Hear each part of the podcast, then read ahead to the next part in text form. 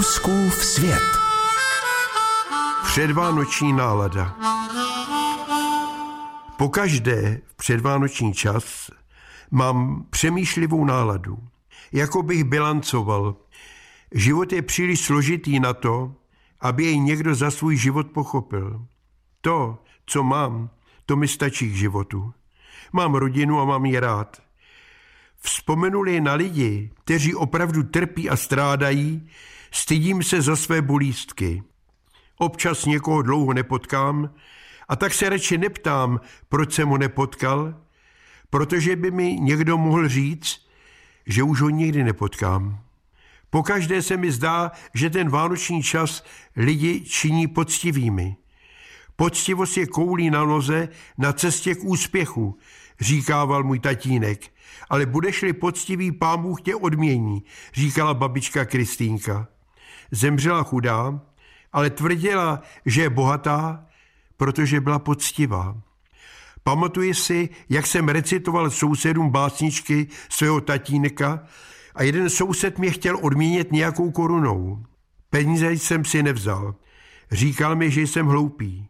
Paní Pitrová z přízemí potvrdila, že jsem hodný a že se mi to jednou nevyplatí.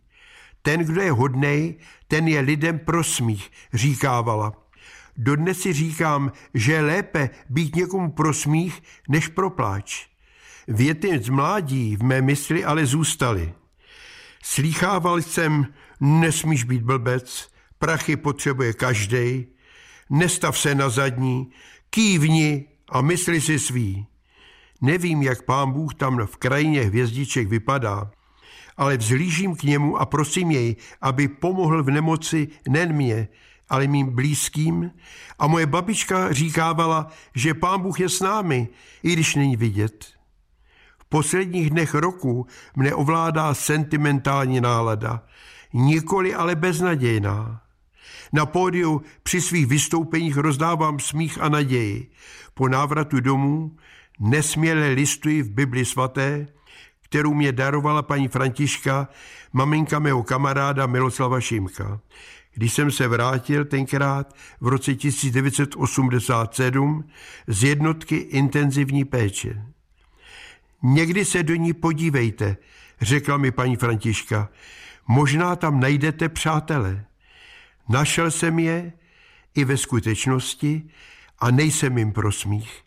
Co více si mohu přát. Fouskův svět.